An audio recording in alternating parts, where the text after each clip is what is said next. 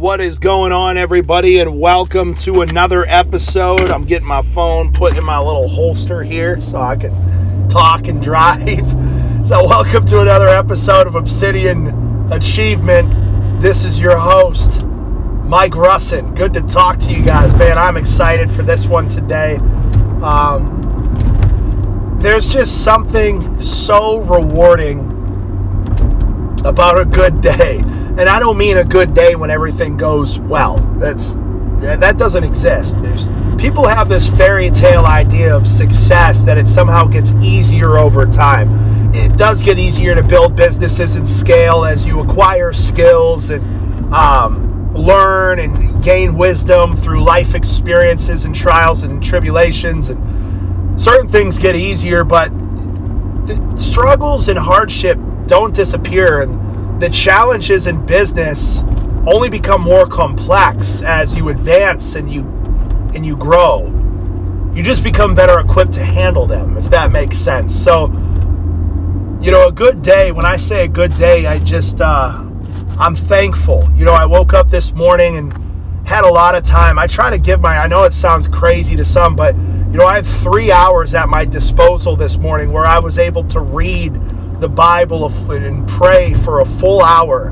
Um, and I was able to do some you know, secular reading. I'm reading uh, Mastery by Robert Greene. Again, really just understanding the human psyche and behavior and strategies and tips for that. Great book. He also wrote, uh, more famously, The 48 Laws of Power. Most people know. Very Machiavellian uh, approach, but I like it. I think if you use the lessons properly, uh, you could use them without you know, feeling bad about being manipulative. Um, you know, I was able to work out and take my time. I was able to just sit with my wife and, and talk. This morning, I was even able to lay back down in bed for a half hour and just rest, you know when you start your morning, and I'm not going to talk about mornings because we've done it, you could go back to morning mastery and listen to that. But when you start your mornings the right way, it sets the tone for your whole day.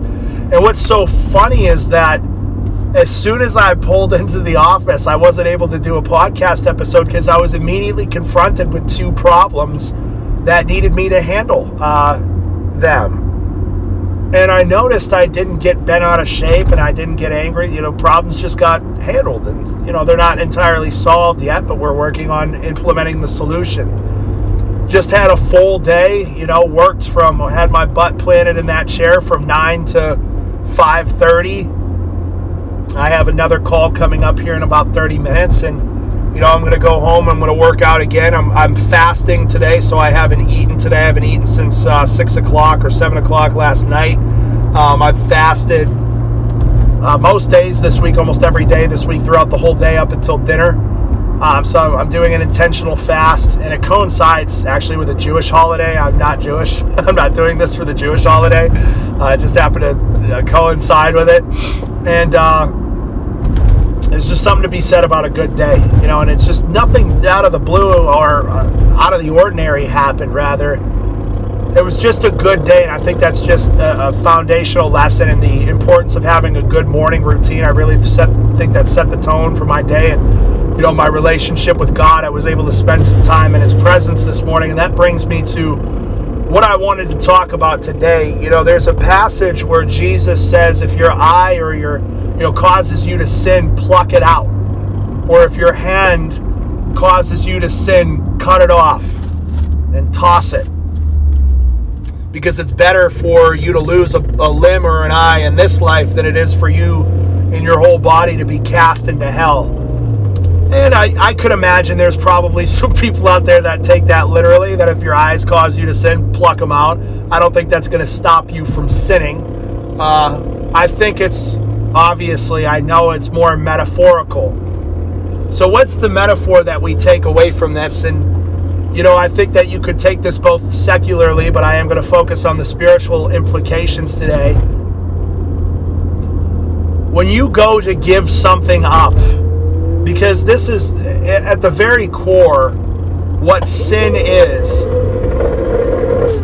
Wow, this bike in front of me just down. I don't know if you guys could hear that on the podcast, but this crotch rocket in front of me just downshifted hard. That was crazy. Anyways, um, what was I saying? Okay, that threw me off, man. That was loud. So what I was saying was is focusing on the spiritual implication. Now I'm just going to restart that thought. So I'm going to focus on the spiritual implication. So when you go to give something, that's what I was saying. Sin. When you basically sin, in a lot of cases, is is idolatry. You know what I mean? You're operating outside of God's will. You, you're breaking His law. You are not doing things the way that He instructed us to do things. And it's so funny when you look at God's law, people just immediately because we're we're inherently wicked. We're we're rebellious. It, it's in our nature. It's in our flesh. It's in our very like you don't have to teach a little kid to lie. They just do it. You don't have to teach a little kid to steal out of the cookie jar, so to speak. They just do it.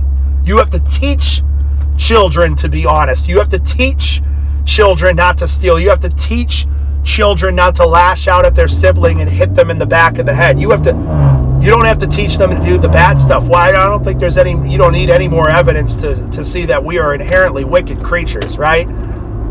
So we have this rebellion in our hearts and our in our souls. And you know, I guess what I'm really getting at is that you know, sin God's law isn't to just be make us these sterile, boring it's to protect us because sin always hurts us. If you go out and sleep with a bunch of people, you're going to have unwanted pregnancy and STDs. Okay? So don't have sex outside of wedlock. Very simple. If you steal, you're going to get caught. There's going to be consequences. Okay? Don't steal. If you lie and cheat, you're to you're to destroy relationships. There's to be emotional pain. Like all of God's whole law is to protect us from hurting ourselves. But winding back to what I really wanted to focus on today is a lot of times we make idols out of our sin. You know, if you're greedy, money's your idol. If you're sex addicted, you know, you've made women or men your idol. You know, having fulfilling that need and that passion or wanting to feel loved or needed physically, that's an idol. So what happens is is we idolize these things, we put them before God and we suffer as a result. So winding again back to what I was saying before, you know, these guys, these these guys, these episodes are always stream of consciousness. I don't have notes. I'm literally driving down the road right now. Whenever you go to get rid of an idol in your life, the removal process is going to be painful. Like if you are going to give up drinking, all of your friends might drink, and that's not something that they want to give up at this point. They party constantly. For you to remove alcohol from your life, you might need to remove those relationships, and that's going to be painful. It's going to be very, very painful. Let's say that you're in a relationship with a guy and he he's a guy he wants sex but you're committed to saving yourself for marriage. You might have to sacrifice that relationship with that guy because there's no way he's going to be with you and, and not want to have sex. You know what i'm saying? He's carnal like you know myself and all men are and all people are anytime you remove an idol in your life, I think what Jesus is saying here chop your hand off if it causes you to sin, pluck your eye out. The temporary pain associated with removing these idols from your life is going to be painful. Or I'm sorry, is going to, it's going to be much less painful than having your whole body cast into hell. The temporary pain is much better than the permanent alternative. Let's put it that way.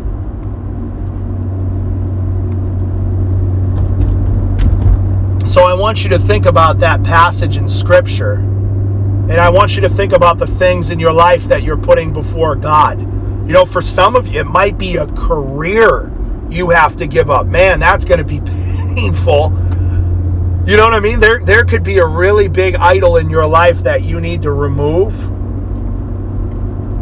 And a lot of times I think though it's relationships that you're going to lose when you start to honestly guys when I think about it, it's mostly relationships usually that you're going to lose when you start to remove idols from your life. And that's very difficult for some people. So I want to encourage you as, you know, to the Christians listening to this process of sanctification that you're going through you know, the way I look at it is either you can do it yourself or God's going to do it for you. Okay? And when God does it, it's going to hurt. I've experienced it. Trust me. When God does it, because God usually works, and a lot, this, what I'm about to say is so good. Please, please hear what I'm about to say. God usually manifests himself through consequences. Oh, right? You could have avoided the consequences. Like, let's take the girl who's with the guy who just wants to have sex with her. And they're in a relate. They've been dating for a year. He wants her to give it up, wants her to give it up, and she doesn't. She doesn't. She doesn't. She could have cut that relationship off. Probably would have hurt for six months to a year. You're going to cry yourself to sleep a couple of nights. You know what I'm saying? You're going to see his sock on your floor. It's going to remind you it's going to be painful. Anybody that's been through a breakup knows this.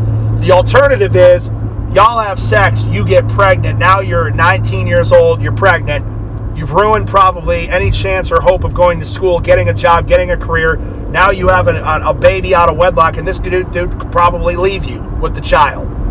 What's more painful? You're going to learn a lesson either way. Do you guys understand what I'm saying right now? So God's painful lessons typically reveal, reveal themselves through through consequences, but I posted Revelation. I'll have to get the exact i want to say it was chapter 3, but God, it says that God disciplines those that he loves. So be zealous. You know, and it's it's it's in Proverbs too. He reproves those that he loves. It's in a couple other places that God disciplines those that he loves. So you should be fearful of that. Like if you don't remove the idol, God will, and it's going to hurt way more when he does it. It's going to hurt way more when he does it because he's going to give you chance after chance after chance after chance. You know, a lot of this is me speaking to myself. I got to look at like, what am I, what am I putting before my relationship with God that I'm like, if I don't, I, I need to remove it. Like I'm starting to think right now, like, what things in my life do I need to get rid of? So, you know, I guess today the point of this is that. Um, you know, sometimes you need, need to chop that hand off and throw it away and pluck that eye out and toss it. And it's to hurt.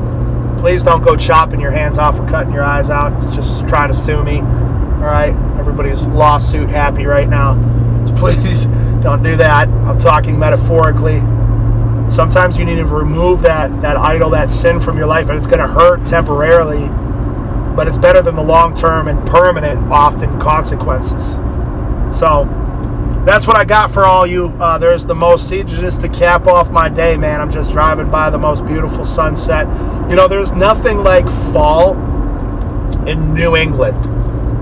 There's nothing like it, man. If you live in the South or the West or somewhere where there's really not a whole lot of changing of seasons, I would encourage you to pack a jacket and come to New England, you know, somewhere like, you know, Maine, Vermont, New Hampshire, Massachusetts, and uh, visit, you know, especially Vermont, New Hampshire, and Maine are beautiful.